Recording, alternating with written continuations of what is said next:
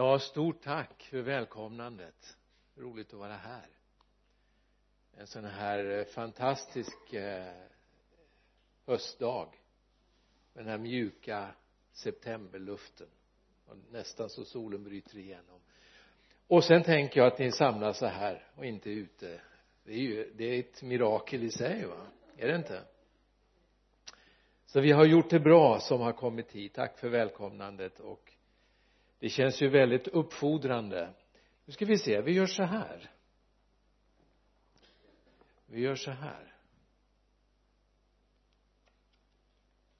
Uppfordrande på det sättet att andra som har gått före i den här talarstolen eller åtminstone lokalen va? Eh, men det är ju en förmån att kunna läsa bibelordet tillsammans. Så det är det jag tänkte vi skulle göra och att vi börjar med eh, det nionde kapitlet. Och jag tänker så här. Jag högläser det nionde kapitlet. Det där är ju fascinerande med högläsning. Så gjorde man det var därför man gick till synagogan.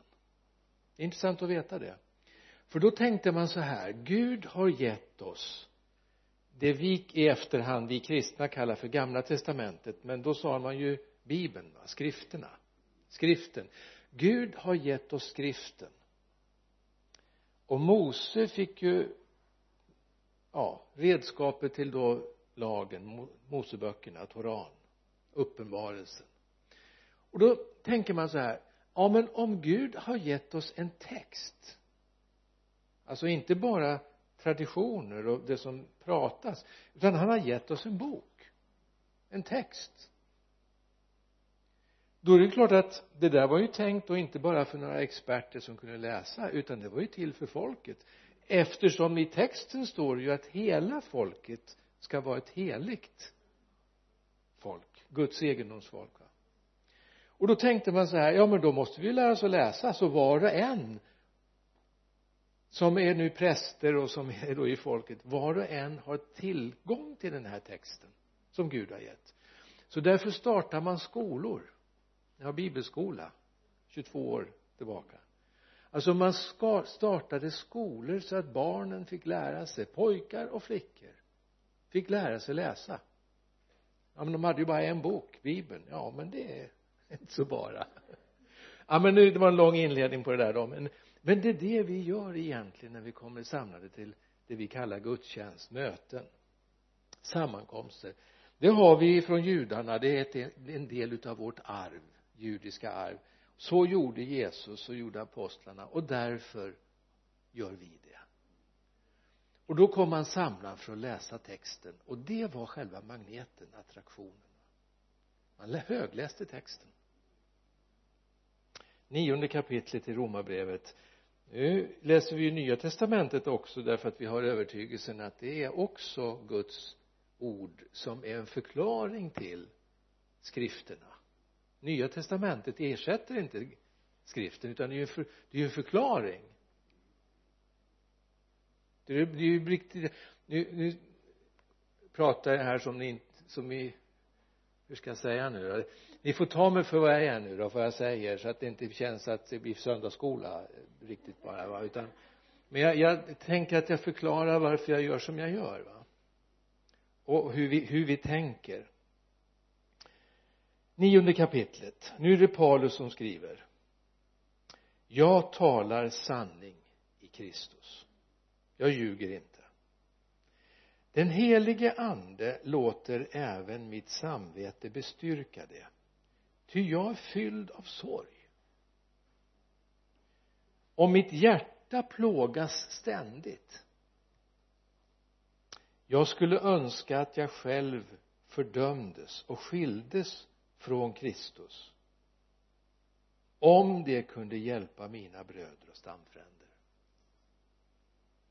Det är ju israeliterna som har fått söners rätt härligheten förbunden lagen gudstjänsten och löftena.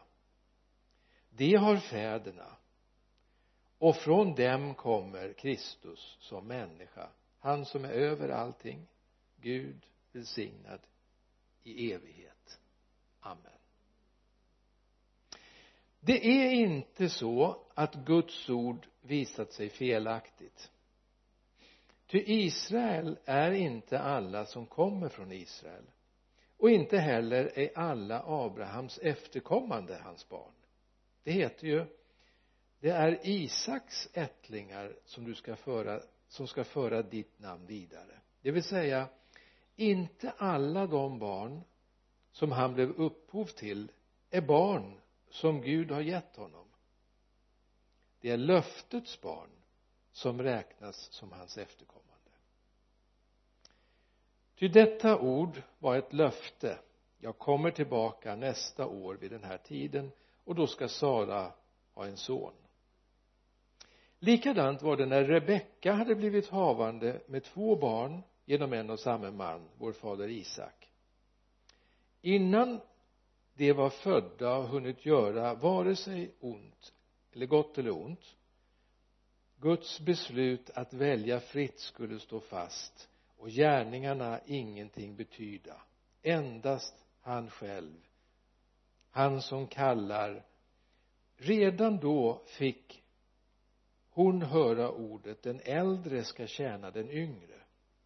Det är också skrivet jag älskade Jakob men hatade Esau. Vad innebär nu detta? Kan Gud göra orätt? Naturligtvis inte. Han säger ju till Mose jag ska förbarma mig över vem jag vill och vara barmhärtig mot vem jag vill. Alltså kommer det inte an på människors vilja eller strävan utan på Guds förbarmande. Skriften säger ju till farao det var därför jag upphöjde dig för att jag skulle visa min makt på dig och för att mitt namn skulle förkunnas över hela jorden. Så förbarmar han sig över vem han vill och förhärdar vem han vill.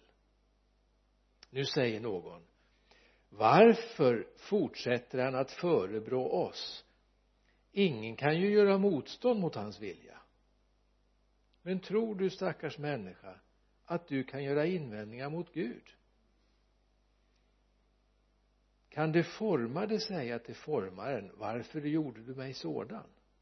Bestämmer inte krukmakaren över sin lera så att han av en och samma klump kan göra både ett fint kärl och ett som är, inte är så fint. Kanske har Gud för att visa sin vrede och göra sin makt känd länge sparat det kärl som han har gjort för att förstöra i sin vrede. Och kanske vill han göra hela sin härlighet känd genom den, det kärl som han har bestämt till att förhärligas genom hans barmhärtighet. Till att vara sådana har han kallat oss vare sig vi är judar eller hedningar. Så heter det också hos Hosea det folk som inte var mitt ska jag kalla mitt folk? Och henne som inte var älskad ska jag kalla min älskade. Och på den plats där det sades till dem ni är inte mitt folk där ska jag kallas den levande gudens söner. Och Jesaja utropade om Israel om en Israels söner är så talrika som havets sand så ska bara en rest bli räddad. Snabbt och slutgiltigt ska Herren hålla räkenskap på jorden. Likaså har Jesaja sagt hade inte Herren Sebot sparat några av våra efterkommande då hade vi blivit så som Sodom. Gomorra skulle vi likna. Vad innebär nu detta? Jo att hedningarna som inte strävade efter rättfärdighet har vunnit rättfärdighet. Men en rättfärdighet som bygger på tro. Israel däremot som strävade efter en lag som ger rättfärdighet kom inte fram till den lagen. Varför? Därför att de inte höll sig till tron utan ville hålla sig till gärningarna. De snubblade över den stötesten som skriften talar om se i Sion lägger jag en sten som man snavar på en klippa som man stöter emot. Men den som tror på den ska inte stå där med skam.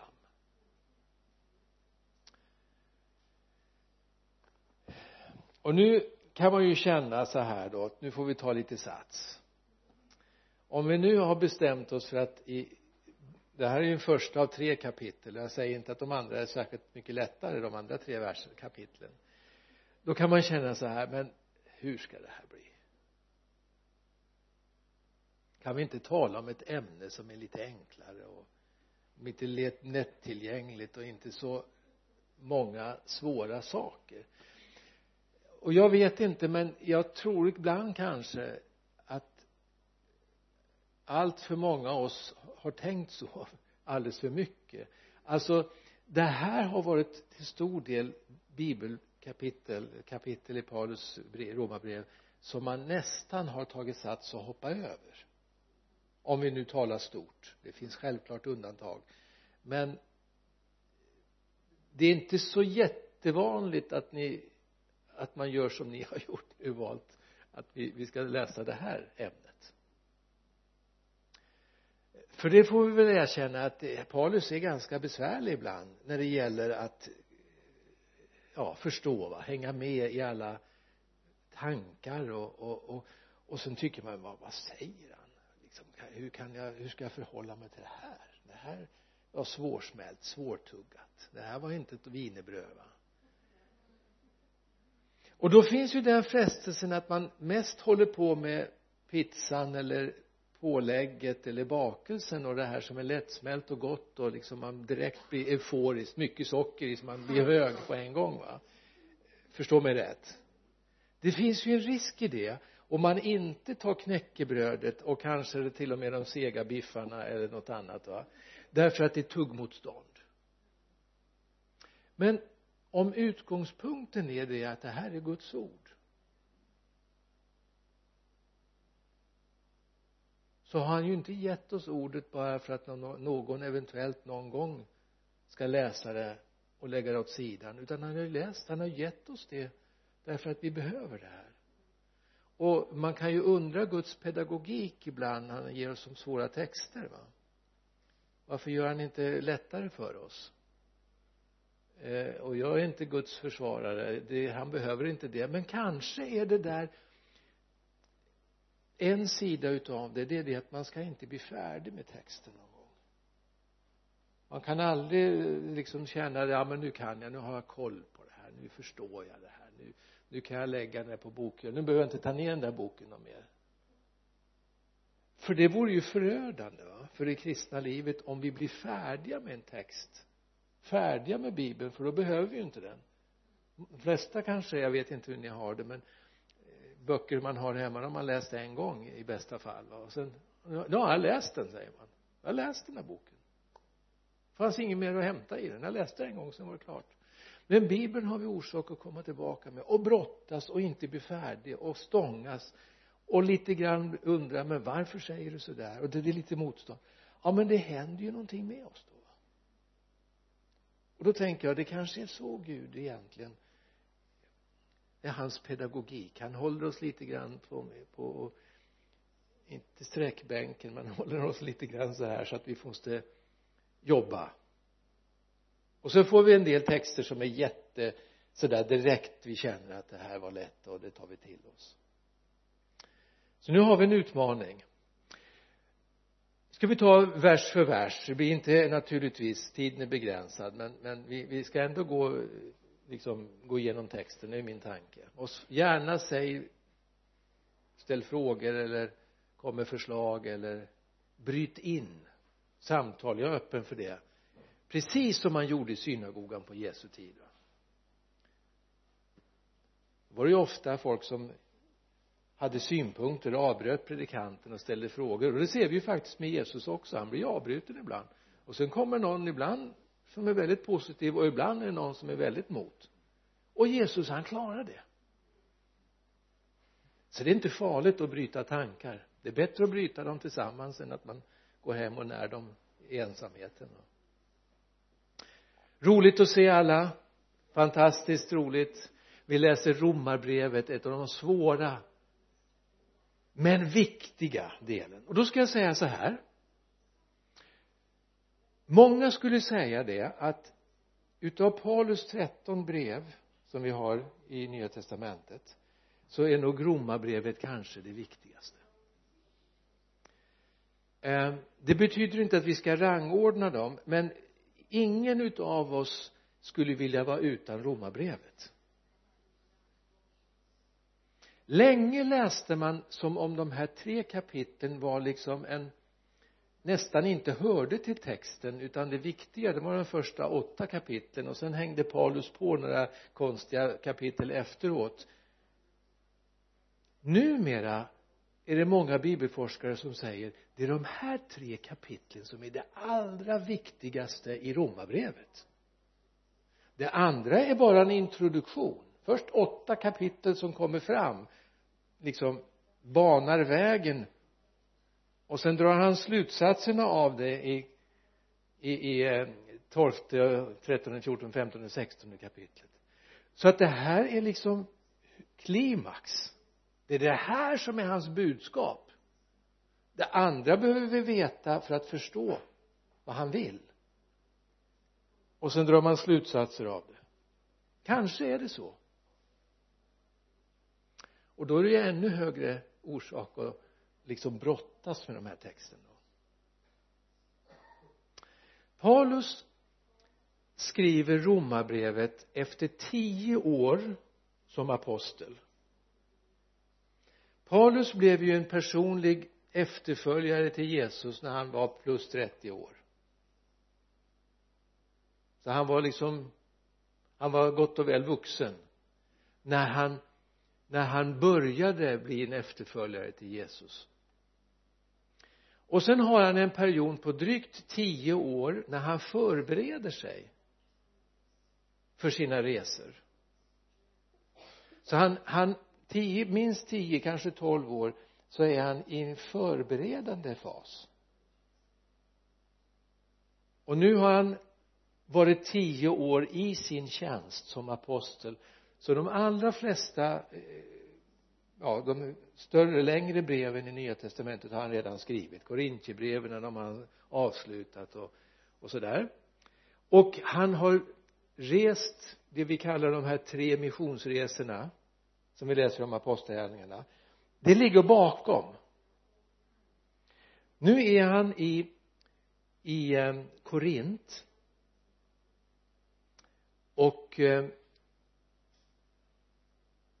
berättar där att han har en vision. För han säger nu har jag ingenting kvar att göra. Min, min, min uppdrag är klart. Jag har gjort nu det Gud vill att jag ska göra. När det gäller den östra delen utav romarriket. Nu tänker jag gå dit ingen har gått. Jag ska till Spanien därför att det är ingen missionär som går dit. Så istället för att pensionera sig så tänker han nu ska jag bli pionjär nu ska jag gå dit. För jag tänker inte göra församlingar där det redan finns församlingar. Jag går till de platser som inga församlingar har. Det var det han drevs av men då skickar han ett brev till Rom. Han har aldrig varit i Rom. Även om han var en stadsmänniska han var en typisk stadsmänniska han gillade inte landsbygden det förstår vi utan han for bara till stora städer. Där trivdes han och Rom liksom. Imperiets huvudstad va? Vem vill inte komma till liksom hjärtat utav makten och kulturen och allt det där romerska? Så då skickar han det här brevet till Rom för att liksom förbereda dem och dela den här visionen och säger ungefär så här då att ja min vision är nu till Spanien. Jag skulle gärna vilja komma och hälsa på er. Dela gemenskapen. Och sen vill jag dela min vision och kanske har ni lite ja era hjärtan vidrörs nu så att jag får lite underhåll. Han krattar liksom sådär va. Han ville ha lite hjälp för projektet i Spanien. Men sen har han säkert också fått reda på förhållandena i Rom vilka frågor man har vad församlingen brottas med. Antagligen har han det i andrahandskontakter då och då tar han upp en viktig sak som han förmodligen har erfarenhet ifrån andra församlingar. Nu blir det en väldigt lång inledning ni hör vad jag pratar. Och det var att i Rom så fanns det en växande känsla bland de majoriteten i församlingen som var icke-judar, hedna kristna. En, en, en växande inställning att okej okay, det är vi som är viktiga nu. Vi har blivit Guds favoriter det är Gud han mest ägnar sig åt. Och varför då? Jo men nu titta judarna de är ju inte så många i församlingen det är en tillväxt här men inte bland judar utan bland icke-judar. Och varför säger de nej till om de ska om de hade varit Guds egendomsfolk då skulle de väl inte avvisa Jesus? Då skulle de väl säga ja som ger till Jesus som Messias? Ja, de är nog inte Guds egendomsfolk längre. De är nog kanske rent av förkastade av Gud. Alltså de tankarna kom smygande inte bara i Rom utan förmodligen på andra ställen också. Redan på 50-talet det här brevet skrivs 55, 56 någonting sånt. De tankarna är inte nya. De finns alltså redan i den tidiga tiden och då vill jag säga några ord om hur den här församlingen i Rom ser ut. För det kan ju vara intressant. Eh, Paulus skriver i original vi läste ju på svenska jag läste bibel 2000 men han skriver original på grekiska. Men i Italien vilket språk talar man där? På den tiden? Latin. De som var riktiga alltså de som var romare som kunde räkna sina generationer tillbaka va? Och som var stolta över att vi minsann vi är romare här. Alltså de hade latin. Sen hade ju staden vuxit. När Paulus skriver brevet då är det ungefär en miljon människor som bor där. Och de allra allra flesta är invandrare. Du har alla språk som du kan räkna in under romarrikets domäner. De talades på gatan där. Du hade massor med olika nationaliteter och kulturer. Det som var ett gemensamt språk då det var grekiska för det var det var världsspråket. Det var ungefär som engelska i vår tid va? Det, vart du kommer i världen i stort sett så funkar engelska så var grekiskan på den tiden. Och då skriver Paulus inte på latin utan på grekiska. Varför då? Därför att församlingen bestod uppenbarligen av invandrar invandrade romare. Det är ju intressant va? Det är ju viktigt för Sverige att tänka på. Vi talar om invandring. Alltså nu börjar vi bli i Sverige så som det var på nya testamentets tid va? Hade evangeliet framgång på den tiden? Ja, ja då behöver vi inte vara så rädda. Den kulturella mångfalden det är den självklara utgångspunkten när vi läser i urkristendomen. Och sen hade man då i väldigt många församlingar och här i Rom kan vi också se det då fanns det en, en, en grupp judiskt troende. Och nu är det ett mirakel här va? Därför att de som har en judisk bakgrund de som är judar lever de judiskt? Eller är det bara att de har en judisk tradition? Ni behöver inte svara va? Men fundera. Ännu mer i församlingen fortsatte de leva judiskt i församlingen? Eller slutade de med det? Och då kan man ana här här finns ett spänningsförhållande mellan de hedna kristna som då inte lever judiskt då och de i församlingen. Och nu säger jag hur, hur det var då. De, de levde judiskt. Kanske inte alla men det fanns ingen hur ska jag kalla det? Det fanns ingen ovilja från omgivningens sida eh, typ så här att nej nu får du sluta med det där med sabbaten och nu får du väl äta kåldolm eller eh, fläsk, fläskkött som alla andra skinksmörgåsar och nu nu här ikväll har vi samlat när vi äter nu församlingsmötet då har vi ju räksmörgåsar. Så nu får ni finna er att det är det här som serveras. Det är ingen som säger det i vårt land heller men ni förstår vad jag menar va? Därför att om du var praktiserande jude så åt du inte griskött. Du kunde inte äta kött heller som inte var slaktat på rätt sätt. Och inga, inga räksmörgåsar heller. Och ingen sa så här nu får ni sluta med det där. För nu har ni blivit kristna och tror på Jesus. För då har fortsatt judar som trodde på att Messias har kommit va? Alltså vad är problemet? Ja men hedningarna ska inte de göra likadant? Nej. Och det är därför som Paulus tar upp det men det är ju ett annat ämne nu men jag säger det för att ge bilden. Det är därför han talar om att ni ska inte syssla ni hedna kristna ni ska inte leva efter lagen. Laggärningarna nu det, det, det är inte ni som ska göra. Ni ska ni har inte fått lagen ni ska inte leva efter den. Men judarna som är det de, det är helt okej att de fortsätter. Därför att det är skillnad.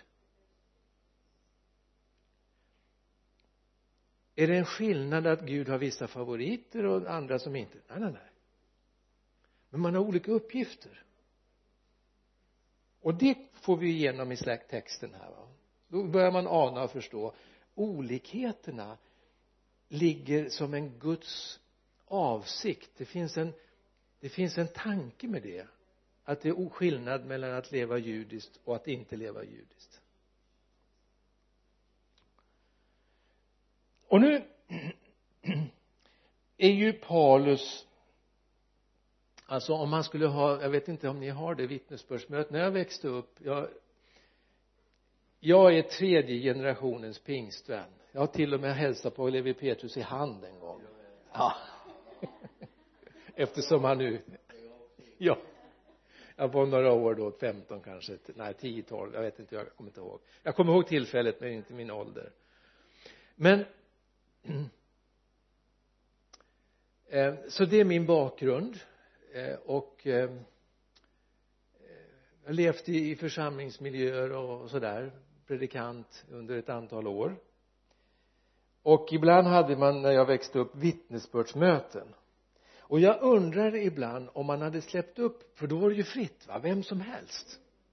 Inte att man pekar ut någon utan vem som helst. Det är ju fantastiskt vilket förtroende man har när man säger att nu får vem som helst komma fram och säga vad man har på hjärtat va?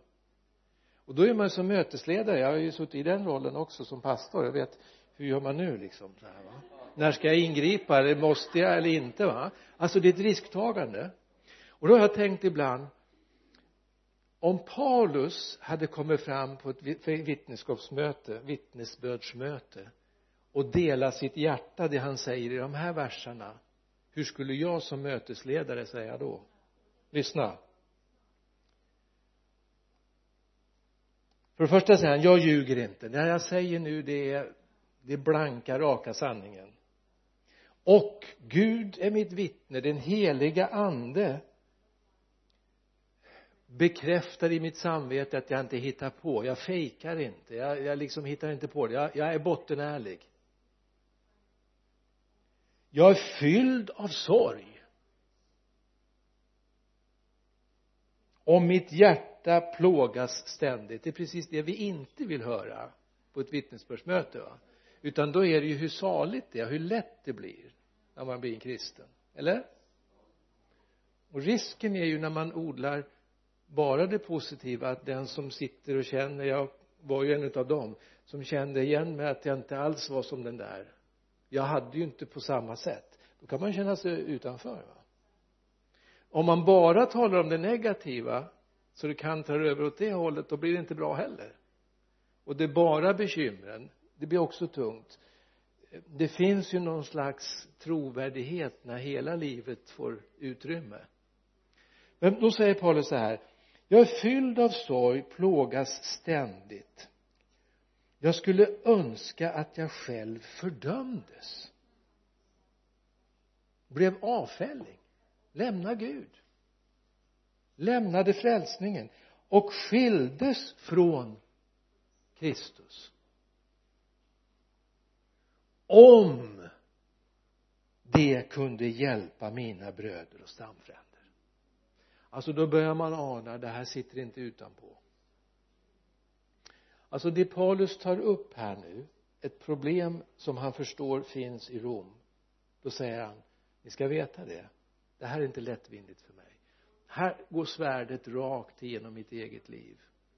Och då tänker han på sina förmodligen familjemedlemmar som vart ja vi vet ju inte så mycket om det då men men men eh, som vart väldigt upp ilskna på honom när han blev en Jesu efterföljare och sa att du skulle ha fortsatt med den där förföljelsen istället. Och sen mötte han, kan vi läsa om i apostlagärningarna på, på, på resorna när han kom till, till de flesta platser när han kommer, då går han ju alltid till synagogan. Förresten han reser ju bara till platser där det finns synagogor har du tänkt på det? Spanien fanns det också synagogor så han visste ju vart han skulle resa va? Det är dit han söker sig oftast så vart det en konfrontation efter en eller ett par veckor. Och han får motståndare för hans eget folk judiska folket tar inte emot budskapet om att Messias har kommit, det är Jesus. Det finns undantag, Beroja är ett sådant undantag. Då tar hela synagogan emot budskapet. Så det var inte alltid men oftast. Men majoriteten det visste Paulus av tio års erfarenhet majoriteten av judar som får evangeliet presenterat för sig tar inte till det. Och då vill Paulus säga med det här det här är djupt smärtsamt för mig. Jag har ett problem. Inte bara att jag är ledsen och tyngs av det men också är det ju en brottning. Hur ska det gå för dem? Är de förkastade? Är, är, har, är, är det judiska folket förfelat? Har de förlorat Guds nåd? Är de är de ni vet i vår tid talar man om ersättningsteologi. Alltså det är det han reagerar emot tanken att det kanske är så att de helt enkelt har ramlat ur Guds kallelse. Som folk kollektivt. Och det är fortsättningen sen. Får man ha det i tanken att det är precis de frågorna som Paulus vill försöka rätta ut frågetecknen för. Han vill få folk i, i, i Rom att förstå att det finns en Guds väg med det här folket, med det judiska folket. Det är inte, han är inte färdig än. Och sen introducerar han ganska snart ni ni hedna kristna ni har en upp uppgift i den här processen. Det är viktigt på vilket sätt ni tänker och agerar och behandlar judar därför att ni är en nyckel i det här som är Guds framtida eh, eh, handling med, med det folket. Ja förresten är det någon som känner igen den där? Eh, Paulus säger då jag är villig att lämna frälsningen bli förkastad bli fördömd om det kan vara till hjälp. Är det någon som känner igen det?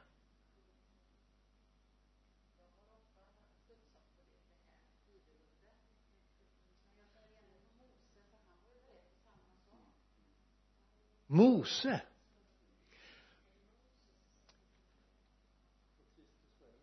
Jesus själv. Just det han inte bara var villig han gjorde det också. Han tog på, han var ju oskyldig till det han döms för. Men han var villig att bli fördömd för att hjälpa dem som var hans folk. Vilket är hans folk då? Det är judarna. Ja men är inte vi Guds folk? Jo vi har blivit del utav det vi har blivit del av det därför att vi varit inbjudna av judarna. Så kan man uttrycka det. Så därför så ser vi direkt så att vi har ett beroende här. Vi, vi skulle inte sitta här om det inte var så att det var judar som hade varit Guds redskap. Då hade inte vi varit här. Och den insikten vill Paulus att romarna ska komma till. Så att man förstår sin egen identitet det är ett annat bibelstudium men bara helt snabbt då. Det finns ju tre stora giganter i gamla testamentet som står i samma situation va? där de har chansen att rädda. Gud säger till Noa bygg en ark för jag tänker förgöra jorden. Och han tog fram hammaren och såg på en gång och sen började han snickra på den där för att han skulle ju bli räddad bara han hade en ark va? Sen brydde sig inte han om resten han protesterade ju inte ett dugg va? Han sa ingenting till Gud att det här kan du inte göra. Han bara byggde. För han tänkte att jag blir räddad jag klarar mig. Sen kommer Gud till Abraham. Och så säger han till Sodom och Gomorra titta där. Jag ska förgöra de där städerna för synden har, är utan kontroll.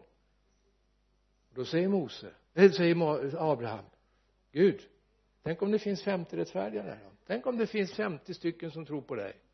Ska du förgöra dem också? Okej okay, säger Gud. Jag räddar dig om det finns 45 förhandlar han. Och så fortsätter Abraham ja men tänk om det finns 40 rättfärdiga där. Ska du förgöra dem? Eh, okej okay då 35 och sen går han tillbaka va. Går ner. Och sen stannar han vid hur många är det? Är det tio? Fem va? Fem. Men det fanns inte fem. Och då då ger Mos, då Abraham upp. Men säger man rabbinerna då varför ger han upp där? Varför slutar han förhandla vid fem? Noa det var inte mycket med egentligen.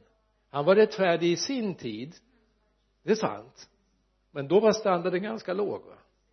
Abraham lever i en annan tid. Då är standarden högre. Men han slutar förhandla med Gud vid fem. Men Mose han säger om du rör vid mitt folk får du börja med mig. Han går emellan va? Den attityden har, har, har Eh, Paulus. Om det kan vara till en hjälp för mitt folk då är jag villig att avstå för deras skull. Precis Jesu egen attityd. Eh, ska jag berätta det? Eh, vi reste regelbundet för att ha samtal med ortodoxa rabbiner i Jerusalem och det var kristna ledare, pastorer i Sverige och eh, internationellt Afrika och sådär. Sen hade vi bestämt att vi skulle ha olika bibeltexter va ifrån Mosebok. För vi sa så här det är som gemensamt vi har ju mycket som skiljer oss men vi kan ju tala om det som förenar oss. Bibeltexten till exempel gamla testamentet det har vi gemensamt. Och så sa vi tänk om vi skulle mötas och så läser vi bibeltexten och sen delar vi vad det är vi ser hur undervisar vi? Hur predikar vi över de här texterna? Och sen det kan vi ju prata om hur vi delar det va? Hur vi tänker om de här texterna. Och sen kommer vi till den här texten om Mose eh, när han eh, ni vet folket hade avfallit guldkalv, eh, ja guldkalven och eh, Gud ska förgöra den och säger Mose att då får du förgör du folket då får du börja med mig och sen berättade vi vad vi tänkte om det där. Och då sa jag det att ja det här brukar vi i våra församlingar då brukar vi predika om det här. Och så säger vi att så här gjorde Jesus. Mose en förebild till Jesus. Och då nickar de instämmande. Fortsätt med det. Fortsätt att läsa så. Så Jesus finns överallt i gamla testamentet. Överallt det är honom det handlar om. Överallt. Nu har Paulus en en lång lista här. En meritlista får man säga så? Ett CV eller sådär va? Ett eh, talar om allt det som hör ihop med med det judiska folket. Och han talar om det i presens, alltså närvarande. Han säger att det, han, han säger inte så här att de hade det här. Men nu är det annorlunda. Utan han säger de har det. Det här är den ställning den status som det judiska folket har. Och då kan man undra men vad menar han egentligen? Jo jag tror han precis menar det. Även de i hans eget folk som har sagt nej till Jesus har fortfarande de här löftena kopplade till sig. De har inte förlorat det. De har fått söners rätt. Alltså de är, de är, de är söner i familjen och då kan vi tycka då att ja, men det var väl ojämställt. Barn skulle vi säga kvinnor eller pojkar och flickor. Ja det skulle vi säga i vår tid men i antiken var det ju så då att den som var arvinge det var äldste sonen. Det var systemet. Och nu säger han de har inte förlorat det. De har arvsrätten. De har det fortfarande. Det är en annan sak hur man har förvaltat det. Men de har inte förlorat eh, ställningen inför Gud så att säga. De har härligheten kan man läsa om i gamla testamentet om Guds härlighet som är så närvarande i templet så att prästerna de kunde inte ens gå in vid vissa tillfällen. Guds härlighet vilade över templet. Förbunden. Och då står det inte förbundet utan förbunden i flertal. De gäller fortfarande. Abrahamförbundet, Noaförbundet ännu tidigare och Sinai-förbundet, förbundet med David och så vidare. De har fått lagen och då kan man ju tycka ja det var rätt åt dem. Lagen är inte mycket att ha. Jo lagen vi är vana att tala om det ofta i kristet sammanhang. Inte jag vet inte hur ni har det men i kristet sammanhang brukar man ofta tala om lagen och då blir det någonting tungt och besvärligt och, och, och sådär något negativt men när judar talar om Toran då känner de nu lyfter det. Toran det är fint ändå. Tänk där Gud kommer ner från den himmelska världen kommer ner och talar om vem han är. Han uppenbarar det vi inte kunde ana om Gud annat än att han fanns. Nu talar han om hur han är. Han är barmhärtig och han är nådig och förlåtande och så vidare va? Hur vet vi det? Därför att vi har Toran. Utan Toran skulle vi inte veta någonting om Gud.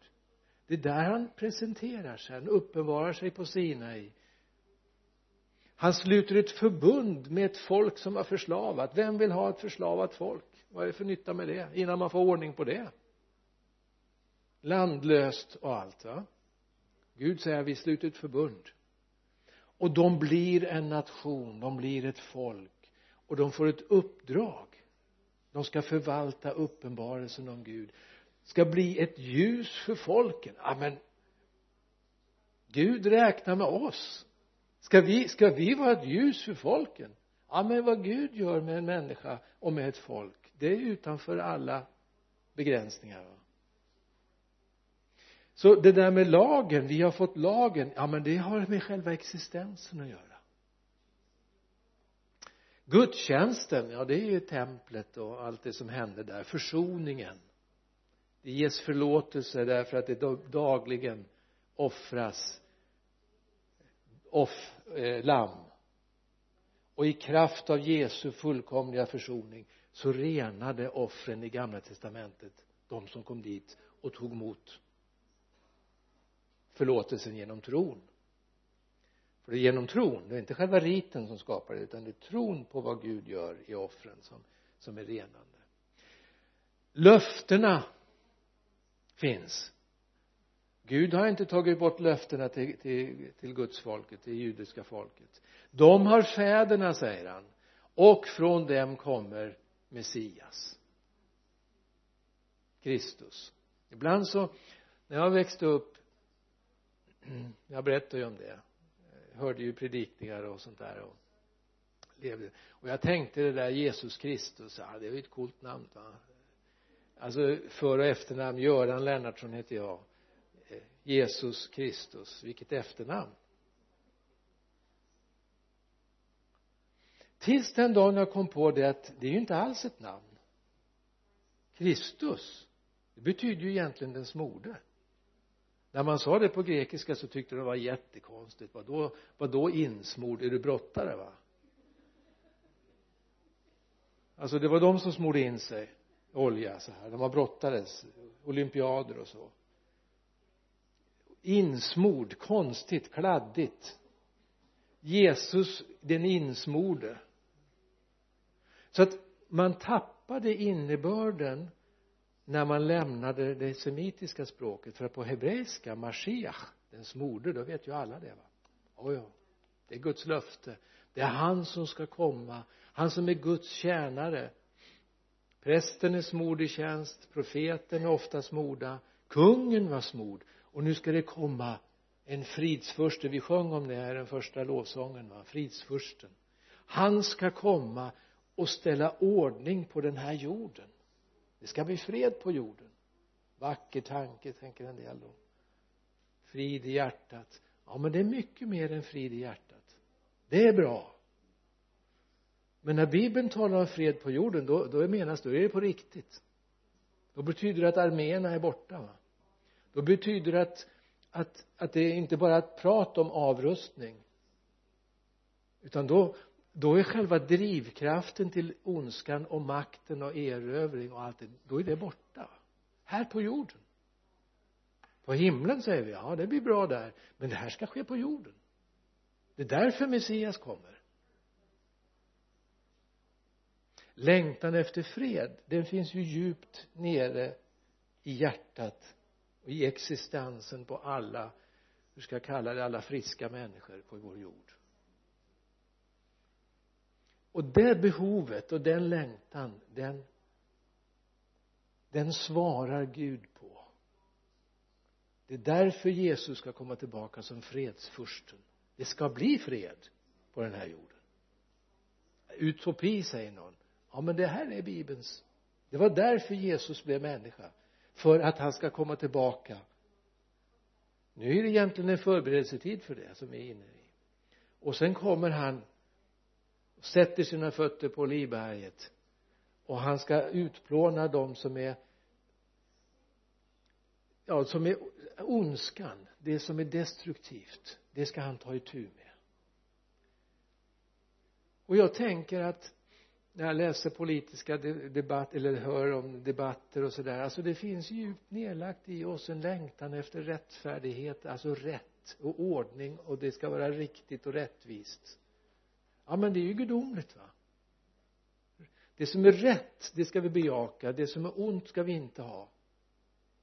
Det, det är ju på något vis ett bejakande egentligen av bibelns principer. Och jag blir så upplyftad av det när jag tänker att Jesus ska komma tillbaka därför att det ska bli så. Det onda ska inte segra.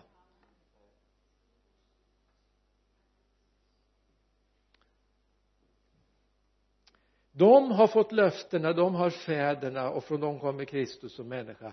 Han som är över allting. Och han har namnet som är över alla andra namn va? välsignad i evighet, amen. Och sen blir han så salig Paulus. Han den här listan, ni märker jag, en lång lista här och sen blir han nästan yr. Så han börjar lovprisa och så slutar det med amen annars har han gått in i lovsång va? ja, lite så. Nu är klockan precis fyra. Är det, är det bra att ha en bensträckare? Vi tar lite fika nu till och med. Ja.